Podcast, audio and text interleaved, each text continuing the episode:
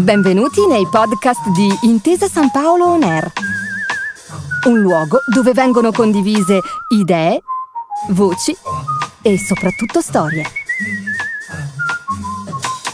Buon ascolto.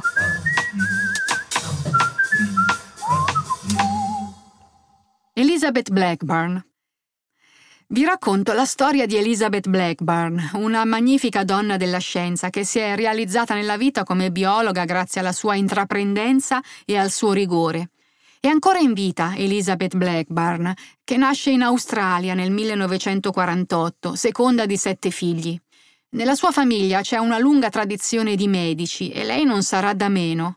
La passione le nasce fin da piccola, osservando sul balcone di casa gli insetti e i loro mutamenti.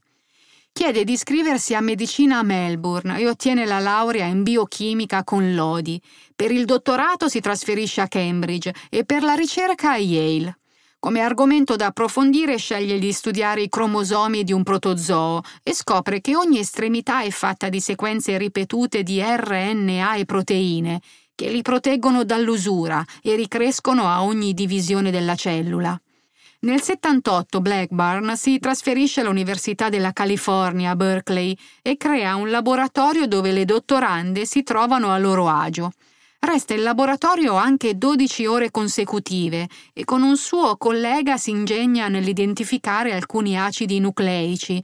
Farà una grande scoperta che i giornali chiameranno l'enzima dell'immortalità. Si specializza nello studio del cancro e dell'invecchiamento e negli anni 90 molti laboratori, grazie ai suoi contributi, si trasformano e si convertono allo studio delle telomerasi.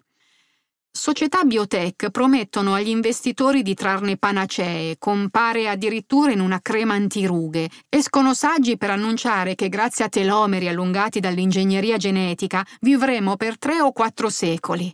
Ma questo non è la cosa che interessa a lei. Nel 98 è eletta presidente della Società Americana per la Biologia Cellulare. Tra le prime cose che farà sarà far uscire una circolare in cui informa che le conferenze in materia scientifica riceveranno fondi e altre facilitazioni dalla società se gli organizzatori faciliteranno l'ingresso alle donne e se tra i ricercatori verranno invitate donne a tenere gli interventi chiave.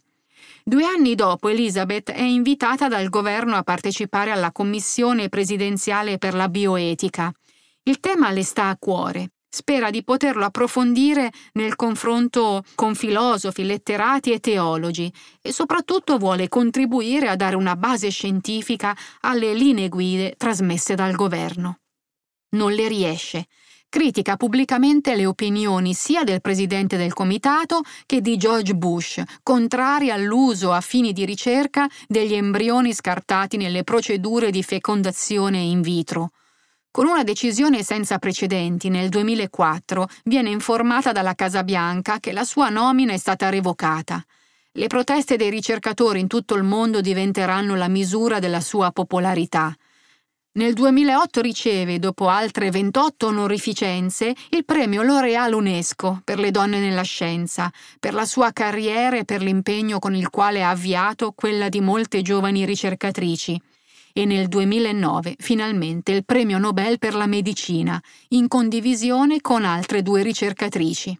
Il suo contributo alla scienza è fondamentale ed è tutto riferibile agli anni Ottanta. Grazie alla duplicazione del DNA che avviene in una specifica fase del ciclo cellulare precedente la mitosi, le cellule sono in grado di duplicare il loro patrimonio genetico, che verrà poi distribuito alle cellule figlie, le quali risulteranno dunque identiche alla cellula madre. Per evitare la degradazione delle estremità cromosomiche e quindi la progressiva e rapida perdita del materiale genetico, le cellule possiedono un importante meccanismo di difesa. Esistono infatti sequenze di DNA poste all'estremità dei cromosomi che svolgono il ruolo di protezione del materiale genetico funzionale alla produzione di proteine, i telomeri. I telomeri sono fondamentali nel determinare la lunghezza della vita di una cellula e per questo sono stati considerati una sorta di orologio biologico cellulare. È proprio la struttura dei telomeri ad essere stata indagata dalla Blackburn. Queste scoperte hanno aperto la strada a un filone di ricerca che si è espanso notevolmente negli ultimi decenni.